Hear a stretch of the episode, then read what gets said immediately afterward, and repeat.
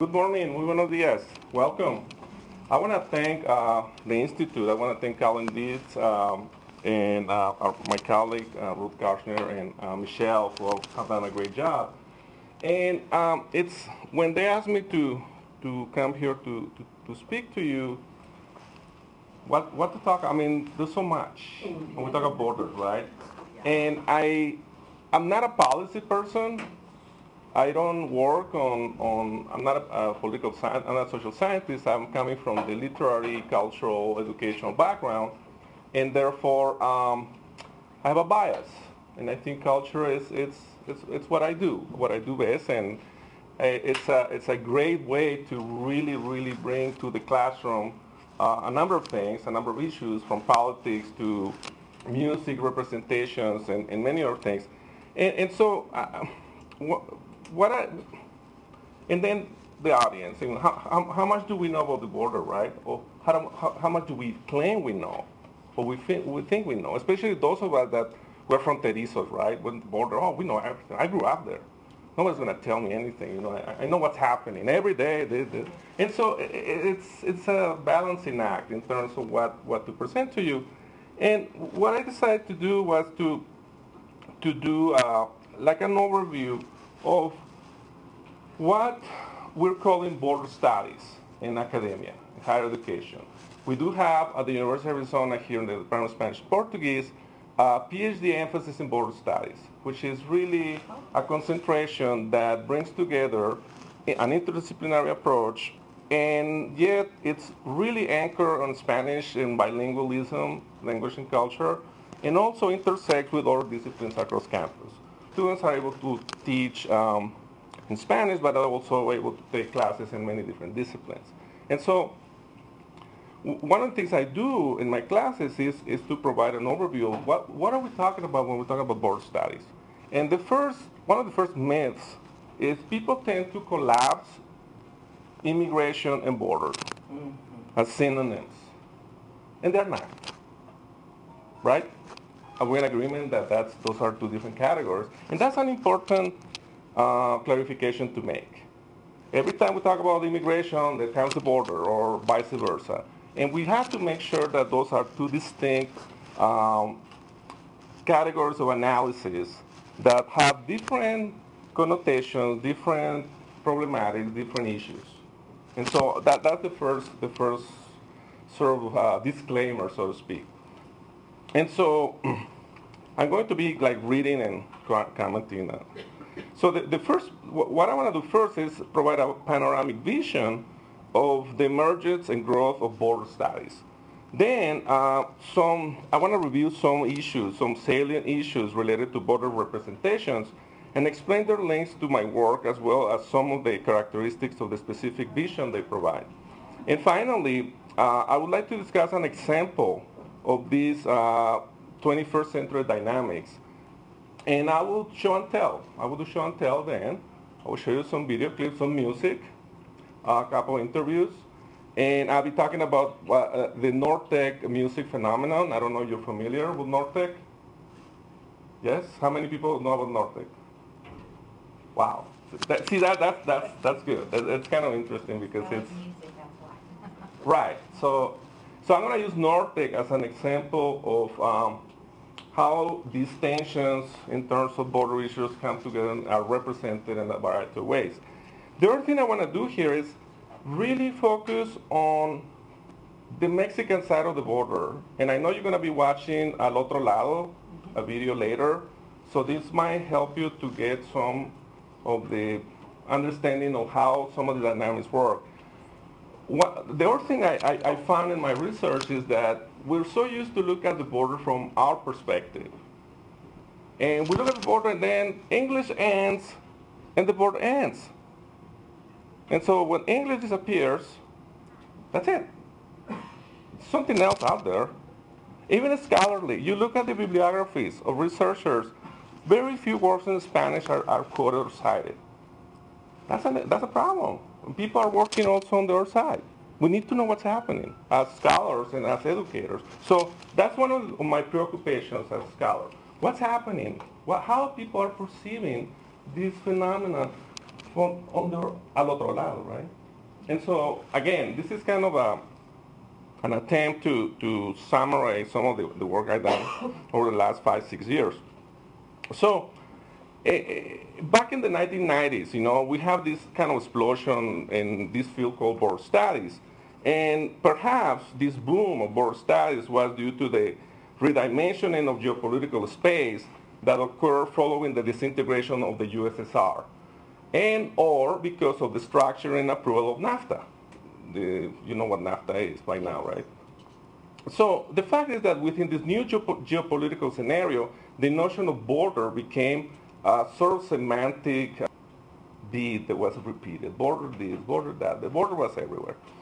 Border studies quickly found their place in an academic world where the order of the day was comprised of post-colonial studies, postmodern influence, feminism, women's studies, and deconstructionism. Mm. At the same time, a rethinking of the traditional American concept of border was taking place.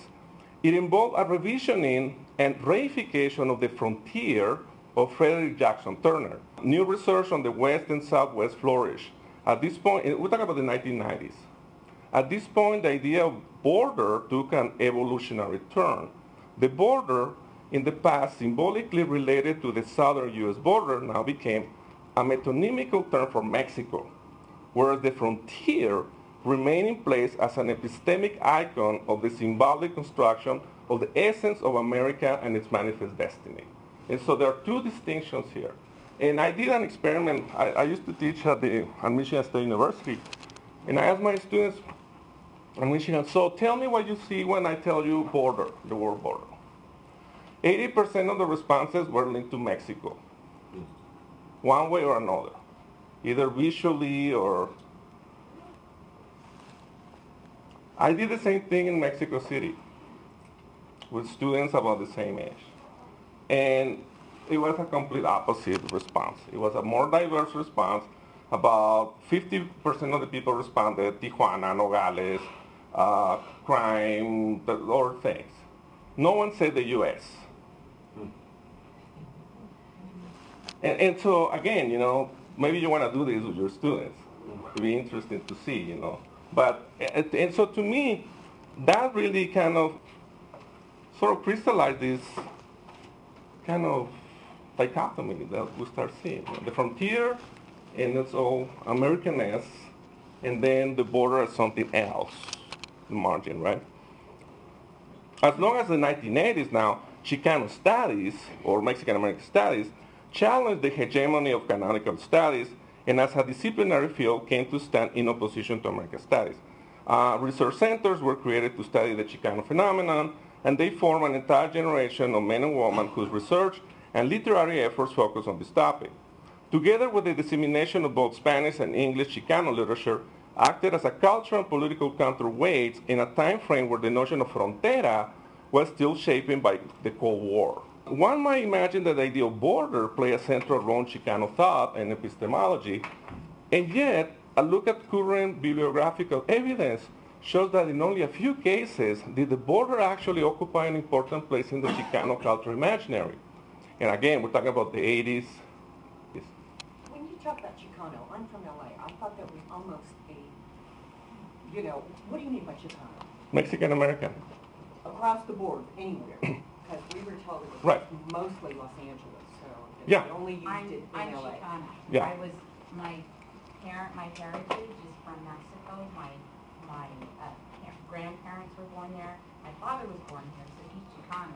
But I grew up in the United States, but I'm of Mexican Uh, heritage. Americans So of Mexican descent would So be. it is all encompassing. Right. Okay, good. Thank you. And, and, and, and, and again, I'm talking about how academia embrace Chicano studies in, in general. So we have all centers and curriculum and so. Does that make sense? This is, this is the context what I'm talking about. Yeah? Since we already interrupted, can I ask a question too?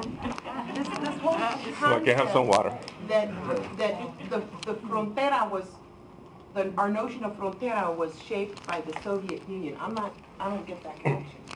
I get there. Okay, okay, I'll, What, what happened, what happens is that, to, quick answer, what happens in the Soviet Union is that the, the disintegration of the Soviet Union created an incentive to study the border relations from a oh. cultural, theoretical, and, and, and academic perspective.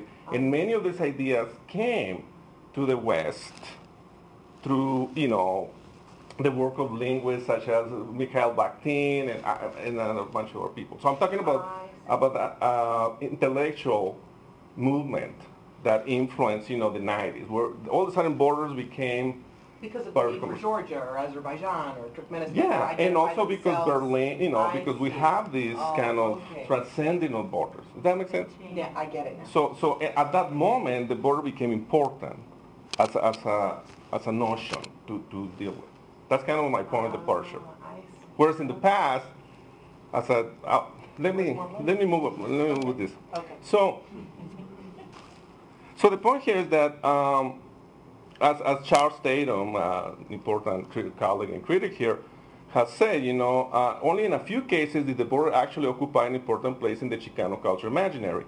That is not to say that border as topic or point of reference has been entirely absent from Chicano writers because authors like Aristeo Brito, Rolando Hinojosa, Helena Maria Viramontes, Ricardo Aguilar, Arturo Islas, and others uh, have indeed employed this concept in their texts.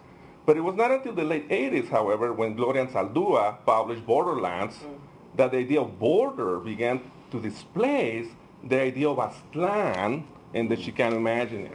So we, see- we see a, a, a, a shift in, ter- in, in, in the ideas, in, in the concepts. So if in the 60s and 70s Aztlán was this sort of uh, sacred genesis of Chicano, Chicano history and so forth. Then with Anzaldúa, the border becomes that. And it's interesting how things shift a little bit. So this book immediately drew the attention of Chicano and non-Chicano critics. Uh, feminist critics were really, really follow these, these readings by Anzaldúa, entering the canon and becoming a point of reference for Chicano literary production. After that, a number of important works appear which discuss and problematize the notion of border from multiple perspectives, mainly in a revisionist and celebratory spirit. The readings of these authors, however, concentrated largely on only one side, the north side of the border. A glance at the references consulted in the writing of these studies reveals a vacuum in terms of Spanish language sources, both primary and secondary. Similarly lopsided is the list of topics explored. It would seem then that the border studies stop precisely where the dividing lines is traced.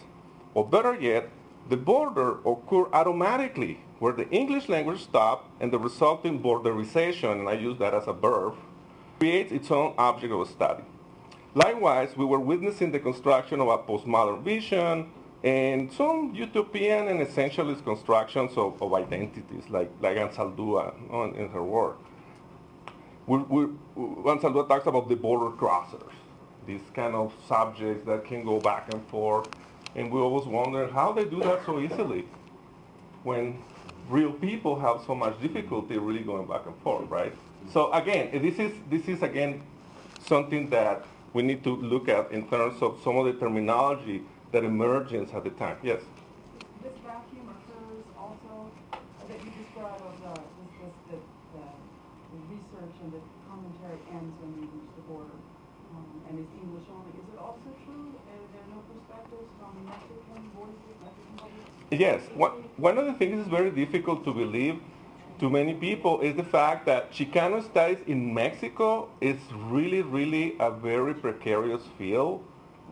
You don't really find uh, a center of Chicano studies. You don't really have a curriculum built around Chicano studies or even a program in a, in a higher education institution, which is really interesting. There have been efforts through the years to create programs, but there's no systematized, organized program in Mexico. Many of the students of the Latino and Chicano students that go sometimes to Mexico to try Spanish, and they are really surprised that there are no courses and where they can read Chicano authors in those programs. And, and there are a number of issues, we can go on and on about that, but that's part of, of, of the reality. For some reason, eh, Chicano studies has never really, really been at the level of, uh, the, it has not had the presence in higher education that has in the United States and even in Europe and other countries. I mean, you go to Spain, right now in Spain last week, there's a huge Chicano literature conference in Toledo, Spain. They do it every two years. And you can go to our places in Italy, and there is this curiosity about what's happening with the Latino Chicano populations in the U.S. Mexico has an interesting relationship with the Chicanos. You know, it's, it's complicated, so to speak. But uh, eh, so to answer the question, yeah, we see things on both sides. Mhm. And feel free to ask questions, please. It's just sometimes I throw some terminology here that professors gotta do sometimes. Just kidding. Uh, so, going to NAFTA, the NAFTA negotiations of the 90s changed the role of border in the Mexican and Latin American imaginaries. The 1980s saw the rise of Mexican projects involving both cultural and economic decentralization, which assigned a place of singular importance to regional studies. As a result, Mexican efforts to record a local and critical vision of the border proliferated. Soon, several groups of border thinkers and creators attempted to establish their own places of enunciation, giving rise to historical revisions, study groups, publishing initiatives, and the turning of indirect kind of looks at local spaces. In addition, renegotiation of national and regional canons began with the framework by national and hemispheric dialogues.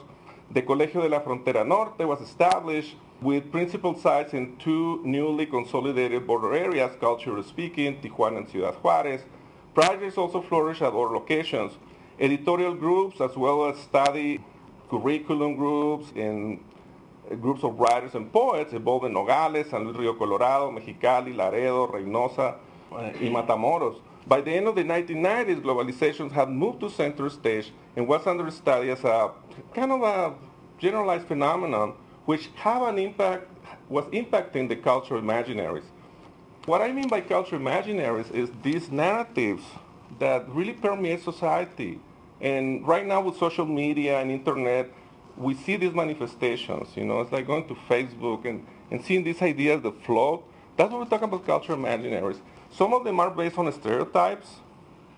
We built a lot of these cultural imaginaries through stereotypes or repetition, but they're dominant narratives that kind of float in, in, in the way the society looks at several things. At this point, then, we're, we're looking at, at how the idea of, of, with NAFTA and all these things going on in, in the Americas, now we're looking at on a transnational level, not just the border as a, as a way, as a line or as a divide, but a dialogue that supposedly would allow the flow of goods and the flow of capital to benefit the population of North America.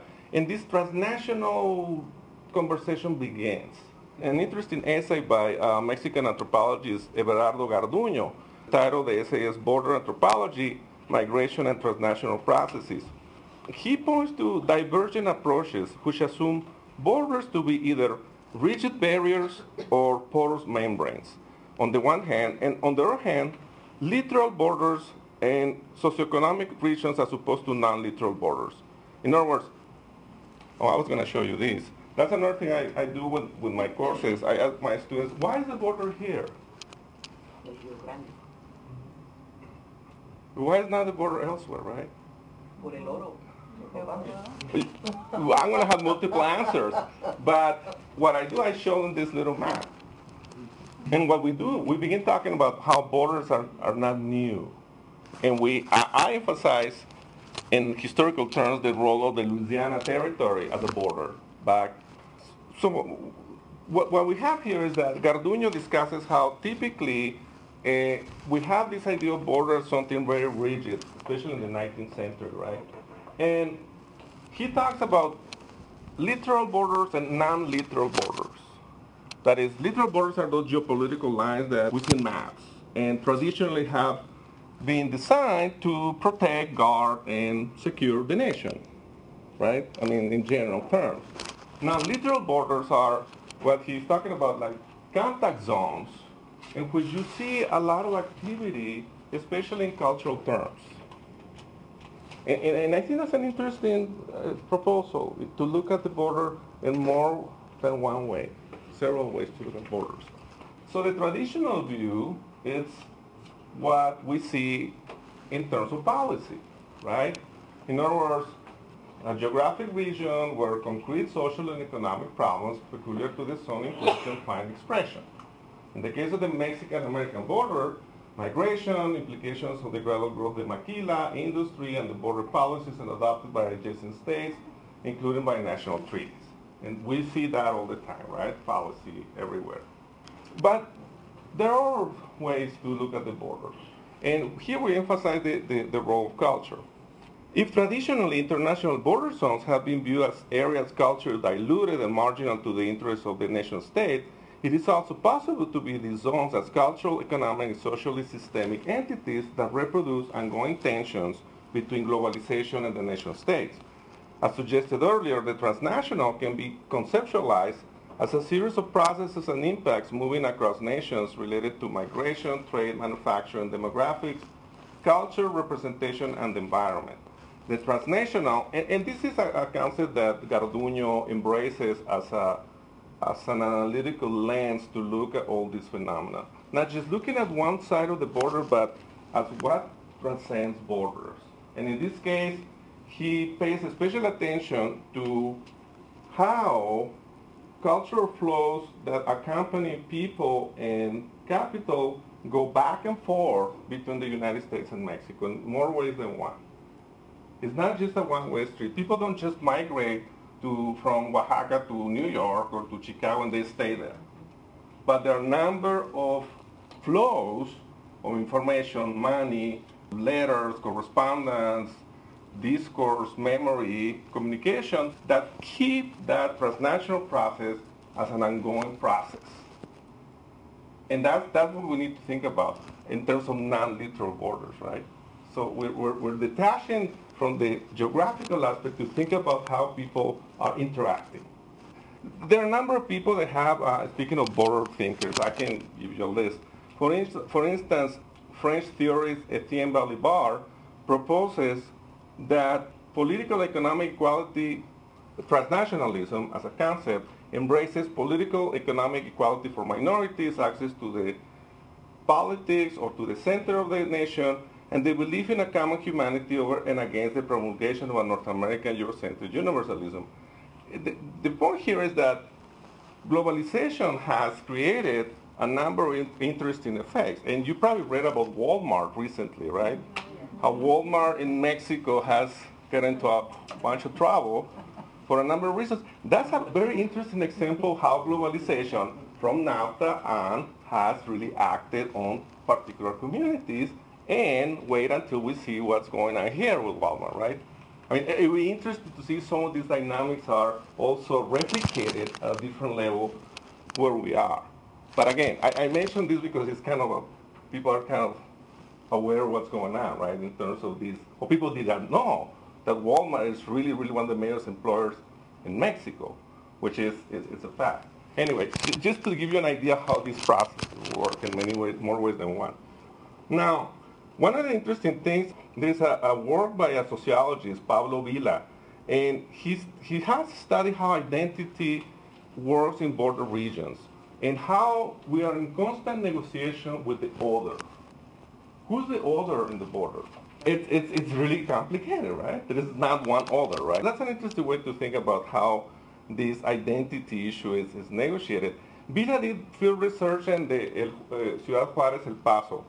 And what he did, he used photographs of particular sites of both El Paso and Juárez, and he conducted interviews, field work, with a number of people from both sides, and they were really, really invested in defining the, the, the, what the place was and the relationship to the place.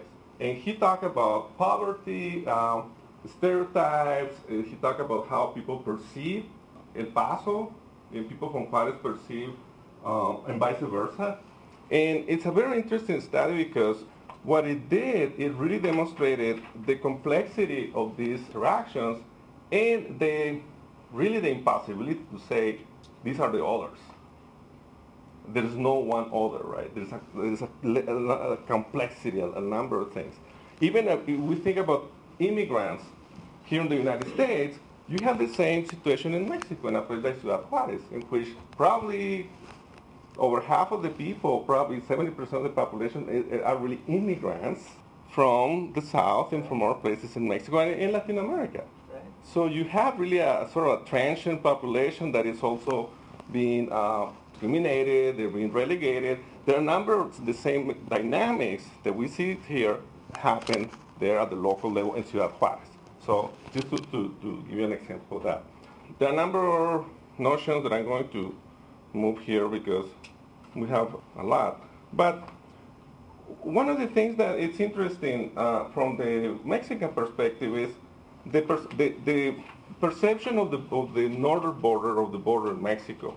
The late Mexican writer Carlos Monsiváis, who passed away two years ago, he used to say that the northern border was probably the most unredeemable of all places in Mexico. And it's very interesting because there is this very centrist vision eh, of Mexico versus the North. There's always been a historical tension, you know. And a famous Jose Vasconcelos, a famous Mexican intellectual, used to say that uh, in the North culture, uh, the, in Mexico culture, begins with the carne asada ends. or vice versa, right? Culture disappears where, where the carne asada begins. And it was a very interesting uh, uh, assertion because he was basically saying, you know, the North is, it's, a, it's the barbarians live in the North. You know, there's no culture, there's nothing.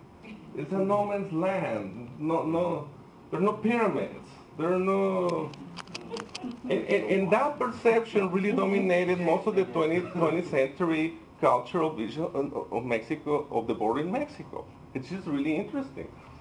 What I try to do here is, is basically look at how, for Monsiváis, the, the critical difference between el México de adentro, the interior Mexico, and the México de afuera, the exterior Mexico, was not significant since both notions seem to be framed around the, ref, the referent labor encoded under the idea of migrancy.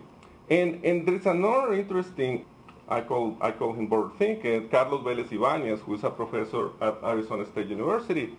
And he has talked about this thing as a commodity identity in terms of border relations. Vélez conceptualizes this term as a historical and economic consequence of a neo-colonial relation between the United States and the Mexican population in the Southwest after the Treaty of Guadalupe Hidalgo in particular the industrialization period in the late 19th century. It basically argues that the notion of Mexican identity is tightly connected to the idea of labor.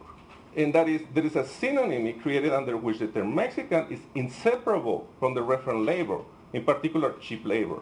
In other words, despite his rhetorical efforts, Monsiváis' border vision seems intrinsically linked to a dated and rather centralist view of the border as the Mexico de afuera, no? This outside Mexico. And what it does for border studies is really, really, it, it really complicates the conversation in terms of what we do here. Because there is no black and white. There's just no clear definition. We need to grapple with the issues and, and their complexity.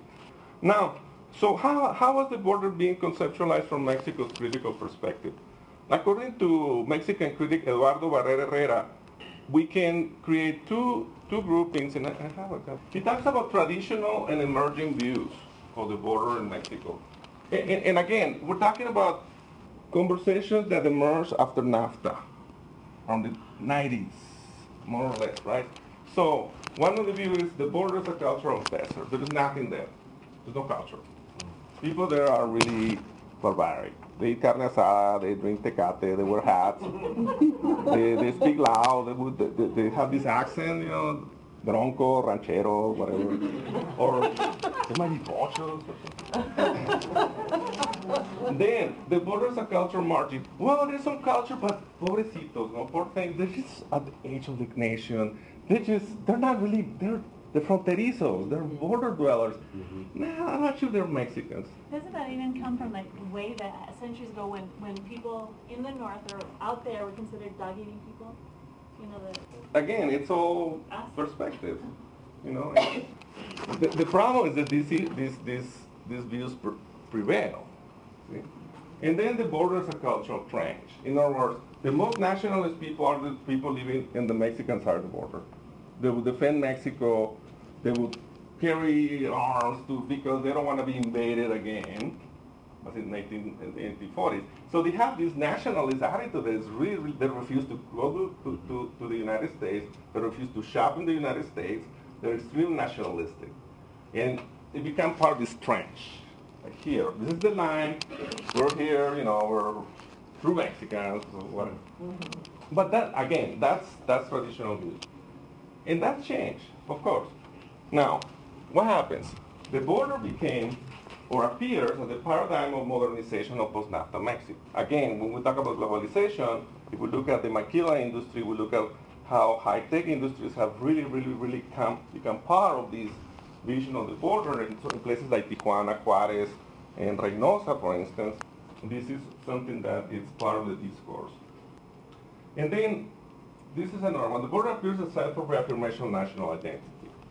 And Tijuana is a very interesting case in, in, in this in this life. And the other thing is that the border becomes this laboratory for postmodernity. In other words, the coolest, hippest, newest things are coming from the border, especially a place like Tijuana, that is becoming the city of the future, so to speak. Mm-hmm. And that's what Nortec, the, what I'm going to talk about later, really, really is, building. This idea of modernity, postmodernity, youth culture, cool things, high tech, that is here. As you can see, that there are different perspectives, right? It's, it's interesting because, and, and, and I hope this, the, what I'm going to show you about Nortec shows that I think the image is replacing, is becoming the language of communication. Uh, and the place of English is interesting because we, we think, we assume that the border, uh, as we conceive it in a generalized way, is bilingual. But that's not really the case. I mean, I think it might be more, and we need uh, an empirical study, but I, I would, my guess, I would guess that the bilingualism is higher on the U.S. side than on the Mexican side, in, our, in, in terms of functional bilinguals. Now, people know English. You know, the, the English is, is obviously prevalent, but sometimes it's affiliated to the elites. You know, I mean, you don't find English courses in um, some areas of, of, of elementary schools in Mexico because it, it's kind of a class-related issue there, you know.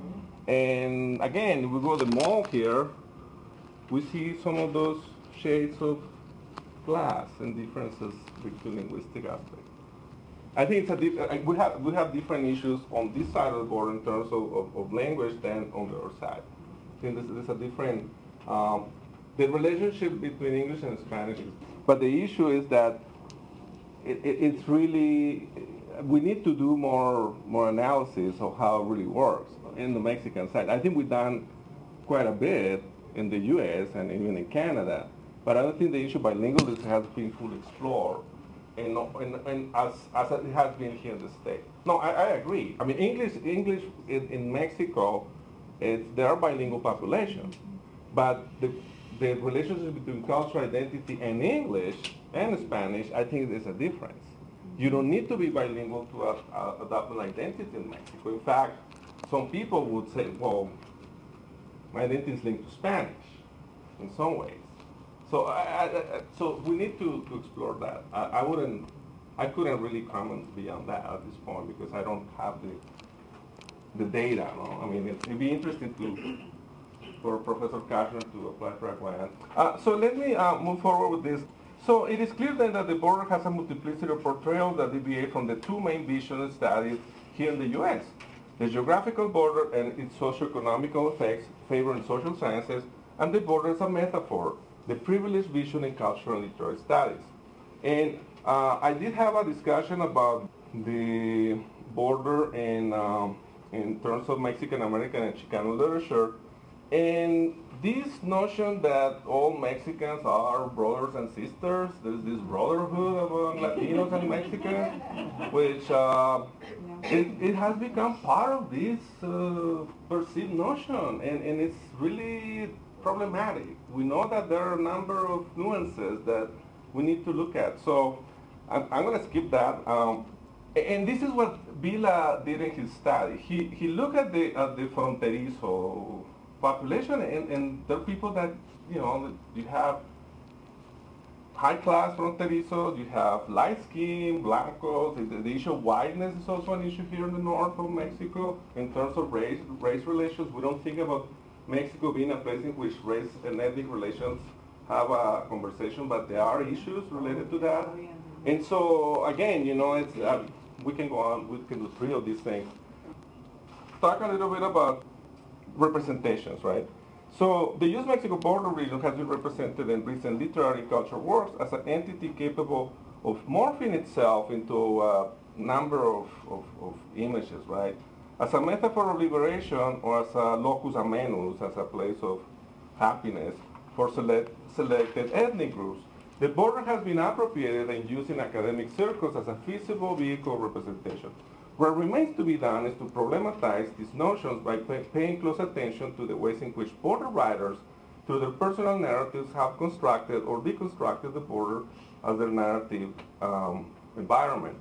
And perhaps I will go back to somebody like Ambrose Bierce, who said that, you know, a border is an imaginary line between two nations separating the imaginary rights of one from the imaginary rights of another.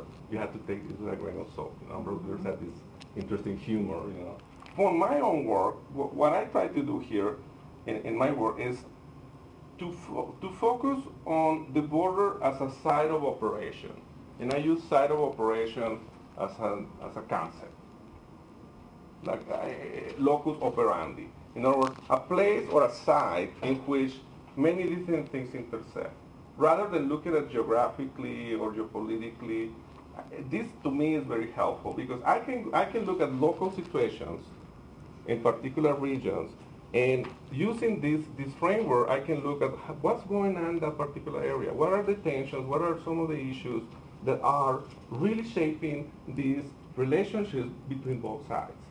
And I think that's very important to look at the specificity of what you're looking at in the problem. It's very difficult to generalize such a huge uh, geographical space, but I think it's important to pay attention to what the local conditions, the local populations, the local discourses are telling to each other. How, how they're interacting? So this, this, this uh, side of operation to me, it's grounded in particular material and spatial coordinates that provide an inclusive reading of local regional context. Methodologically speaking, the use of comparative case studies, and that would be something that would be suggested in terms of bilingualism, could be a good strategy to develop more intense data, data-driven reading of border studies. Now, let me give you a, a, an example and get, get into the, the, the, issue of music and images. At the end of the 20, uh, or the beginning of the 21st century, so the, the Nortec emerged from the, from the border city of Tijuana and through the internet quickly conquered a global audience.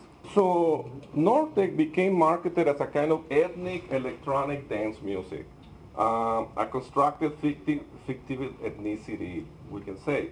And Nortec uses samples and sounds of traditional music from the north of Mexico and transform them through computer technology used in European and American this is, go ahead. Go ahead.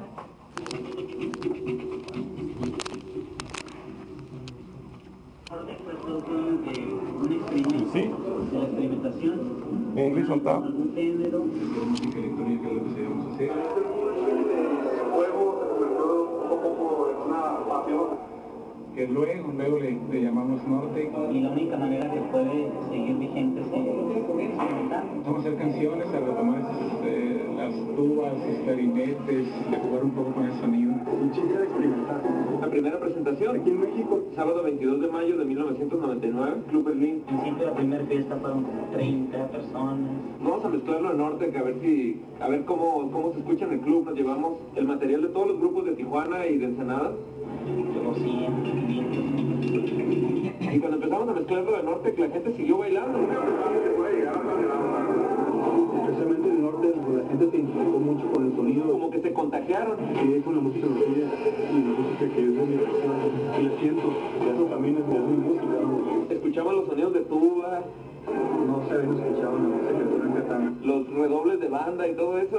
Y rápidamente lo hizo como suyo. Y me preguntaban, ¿qué era lo que estaban mezclando? Hablando como que fuera de tiempo, medio marranos así. No es que me gusta escuchar las canciones sola, pero si la oigo, la Hizo bailar a la gente una como Y la combino con algo que me gusta mucho, la siento más. Este ritmo es lo que tiene la norteña, la banda tiene un groove muy característico, muy contagioso y muy rítmico, que simplemente con oír un loop en este, en este rollo te hace, te hace mover.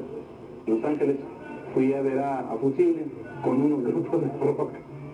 Otros grupos traían baterista, bajista, guitarrista y a veces traían hasta coristas. Y Fusible nada más eran Pepe y Melo con sample que era muy aburrido verlos tocando. Ellos básicamente hicieron lo mismo, pero a nivel imagen. Salió la idea de mezclar Cosas de la cultura norteña, de tambora, de tambora, de elementos de música norteña y de banda, todo lo que lo rodea, alrededor de, de los aspectos de la música electrónica, la cultura de rave, flyers. de fusionarla con música electrónica y con tecnología. Pensamos que era una muy buena oportunidad trabajar visualmente. Retomar algunos elementos urbanos de Tijuana y procesarlos digitalmente en las computadoras. Tenemos colaboración de ellos para videos, o que cuando tocamos pues ponen las imágenes, pósters o gráficos. Meter los visuales, los tocados y los eventos, y esa era la oportunidad de poder llenar, que necesitabas algo visual en una tocada como para poder llenar tu experiencia sensorial. Automáticamente el mismo contexto de música norteña, música de banda, visualmente te lleva a algo. Luego el norteño con con la planta de mota y de villa y todo ese tipo de elementos, de cosas de cultura norteña y de la cultura narca. Y fue como un experimento de sacarlos de una realidad de películas de Mario Almada y hacerlo como algo, como un personaje, algo así. combinaciones, experimentos con estos elementos visuales, estos elementos gráficos que proponía esta cultura, por llamarlo de alguna manera. Maquina, los taxis, los músicos callejeros, burros disfrazados de cebra. People, events, places, symbols of local popular culture, norteño music, banda music. Los artistas impulsados por estar en un lugar tan feo visualmente, aparentemente feo, pero tan maravilloso a la vez. Un estudio antropológico, en cierta manera, ¿no? Ver qué hay que ir afuera a lo-fi town, really starting with high quality surviving resources. Eso es Tijuana. Llamó la atención de, de toda una comunidad de artistas, todos empezaron a participar en, en esta idea. Desde que ellos propusieron Nortec, nosotros ya teníamos también algunas imágenes In our everyday context, que pudieran, que pudieran funcionar a la música que ellos estaban, que estaban realizando. y hemos compartido nuestras ideas, al igual con los visuales.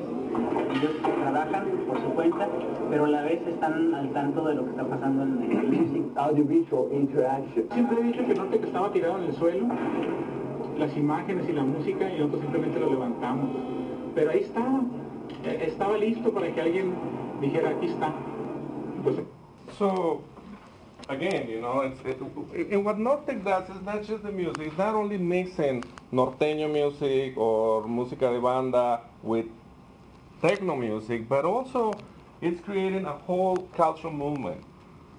The, the images that you see here are the result of a work of a number of artists that have collaborated with the musicians. And there have been a number of workshops, talk about youth culture, that have been part of this, uh, this conversation, and they are really, really now training people in high schools to use cam, video cameras and document the city, bring Tijuana as a point of reference, and use the urban setting as, as, this, kind of visual revival and sound revival they're doing. And so right now, Nortec is really the one of the most well-known ambassadors of this border culture, Tijuana culture, globally. Uh, it's interesting because, again, they're more well-known in Germany and Europe than they are in Arizona. Mm-hmm. Which, again, it, it, it- it tells you how these global dynamics work. In other words, the border is not just for local consumption. Now the border is global. So the border is global. This is Anthony Gordon with Avid Artist Relations. Hey, this is Anthony Gordon with Avid Artist Relations. We're here at Bonnaroo 2010 backstage, and uh, we're talking to some friends of mine, the amazing uh, Bostich Fussible of uh, the uh, Nortec Collective based out of Tijuana. And uh, if you could introduce yourself, dudes. Es I am Ramon Amezcua, Bostich. And this is Pepe from Fussible and Nortec Collective. So, uh, a, a little disclosure here right up front. We know each other. We're friends from Music World. We uh, met a couple years ago on a gig. And um, like I feel incredibly honored to know you guys. You guys are amazing, um, groundbreaking musicians in the Mexican music scene and like more and more all over the world. I've been seeing you guys just kill it at all these festivals in the United States. So, uh, do you? What's your vibe about coming up and doing festivals here in the U.S.? I mean, it's, it's really nice. I mean, we, we have been in, in, in other festivals here, and it's all about like get together too many different artists to the uh, to many different types of, of music. It's really cool. I mean, I think it's like a gift for, for people, you know, can, can visit this type of festivals and have the choice to see too many bands, you know, like like uh, bigger ones, you know, maybe see can see like today, you know, like Stevie uh, Stevie Wonder, Wizard, or the Nortec Collective, you know, or Box Impossible, or can go like uh, see, uh, you know, Deadmau5, or you know, it's uh, too many options, and it's really great to have like something like this and be here camping, drinking, smoking, whatever, you know. Yeah. So your guys' music for people, if you haven't checked these guys out, Google them immediately. It is like the most unique. No other band in the world sounds like these guys.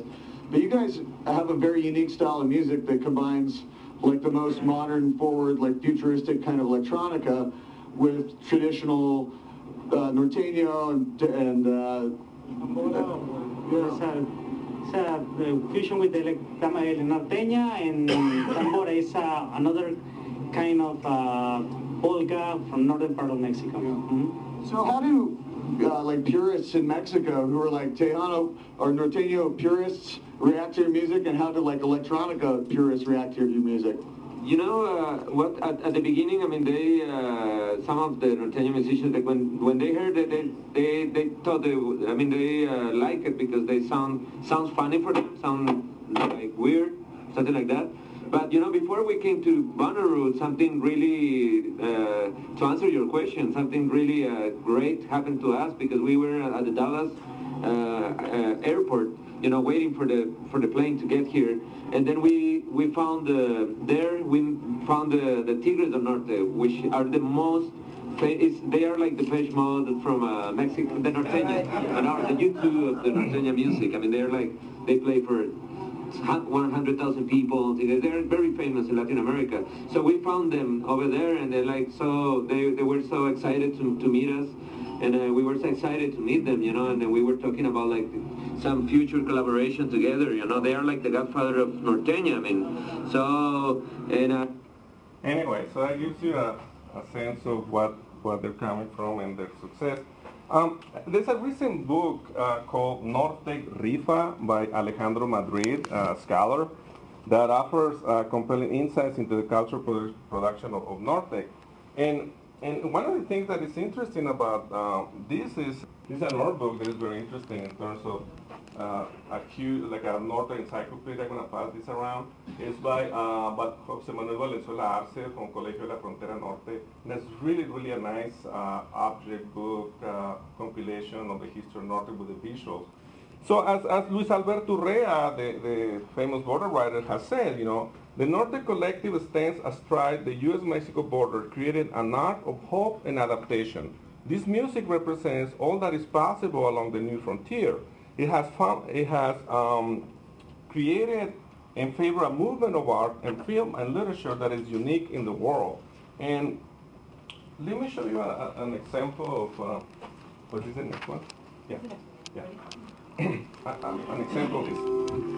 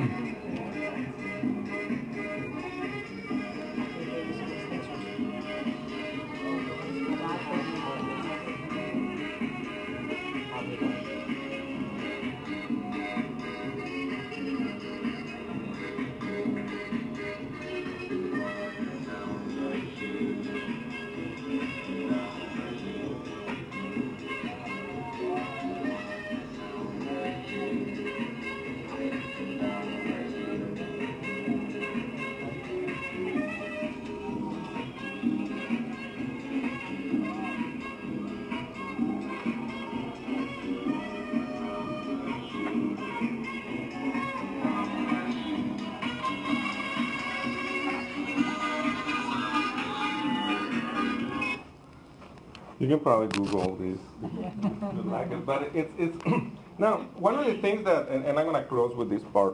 One of the things here is that, and um, but talking about another border intellectual, um, Heriberto Yépez, uh, and he has, he has talked about how in the border, really, what defines the border is not necessarily these ideas of hybridity or these ideas of sameness, but rather the tensions and the differences that are on the border.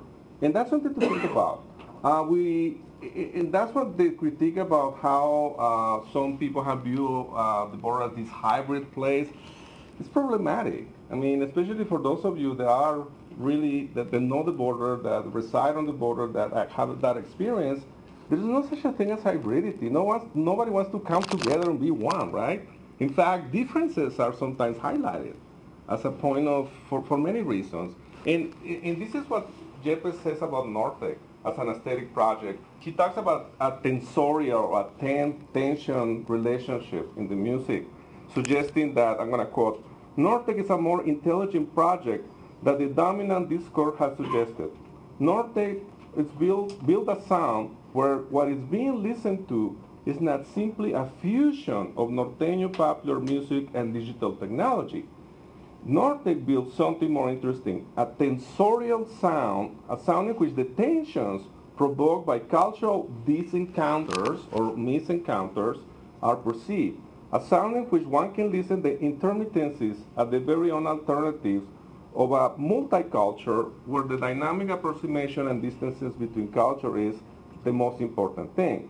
And so Nortec eh, eh, interrogates and challenges centrist notions of the border as establishes visual and musical dialogues with several sites of operation on both sides of the border.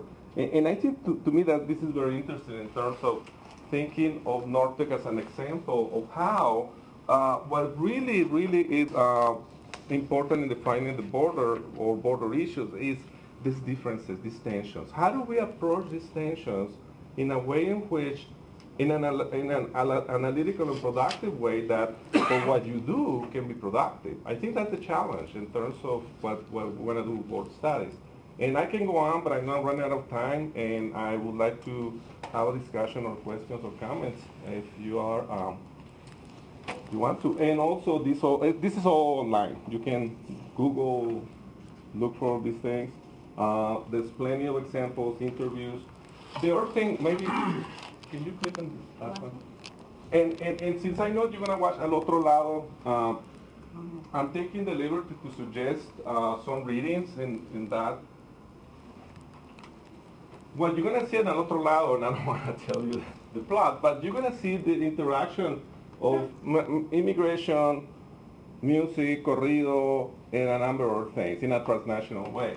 And Juan Carlos Ramirez Pimienta is a scholar that is at, at San Diego State University in, in Imperial Valley, Calexico. He's done excellent work in terms of looking at how the corrido in general and the narco corrido works, something that is becoming very important culturally. Uh, some people have these negative views of narco corridos as something that's related ex exclusively to the uh, drug trafficking culture, but at the same time, it's a popular uh, culture phenomenon that is really, really be, becoming transnational. And I'm very, I'm almost sure that your students or people that you are dealing with are part of this environment. So it's very important to understand how it works. What he does here, he provides like a sort of like a background in this article. You can do his work too. Um, and he recently published a book in Mexico uh, analyzing how these uh, musical expressions have emerged something that is, I think, relevant at this point. So I just want to suggest this as a, as a possible reading for future reference. Anyway, so questions, comments, critiques, suggestions. Again, it's so much. I just so took much. I just took one part and was trying to put something relevant and something that the students can really pay attention to, that they can relate to. I think that that's important in terms of developing ideas and curriculum. I'll just jump in again, really incredibly powerful presentation. I'm really grateful for being here. It's just wonderful. And for me, what a transformation of the border as from a, really a, a DMZ to where you're crossing quickly one way or the other through something that's necessarily a negative. I mean, nobody, I don't like crossing the border, either way. Mhm. Uh, What a change, what a reorientation to the kind of technology. We're, we're not we're not taking away the realities of it, right? But what I'm trying to make you think is to think about new ways to look at what you experience and what you see and what your students deal with. I think that that's that's what we need to do. Uh, again, policies. I can't change policy personally, but I can influence and make people think about what how they experience things. And so again, you know, it's it's. Do you have a comment? Yeah, so, so, yeah, this music's a great example of what you're talking about, non-literal borders. So we still have the literal borders, you know, people, especially poor people, who can't cross very easily or can't recross very easily, mm-hmm. right? But this is an example of a cultural, kind of non-literal border crossing that can go on, you know, instantly. And when you mentioned that that concert was in Oaxaca, that's a good example then of this Norteño, well, Nortec, sorry, of the Nortec now spreading throughout Mexico, whereas before, Yeah. parts of Mexico would have said, oh, Norteño music, no, no, no, that's not our music. That, that's right. Yeah. I mean, you go to a place like Chicago, and what you're gonna have is you're gonna have a lot of these norteño uh, variables, let's call them, of, of, of music all over not only Pilsen but all regions of, of the Midwest, which is really amazing because now we're talking about this transnational um, phenomena. I mean, it's really, and we need to think about it. It's not just the people carrying the music; it's the industry is the global capital really creating an industry of consumers of music that buy and download music from many places. So again, you know, we can't leave the market aside. It's part of the conversation. We need to think about how globalization capital move and follow migrations, people, and so forth. So, yeah. Any more comments, questions? Uh, Thank you. Thank you very much.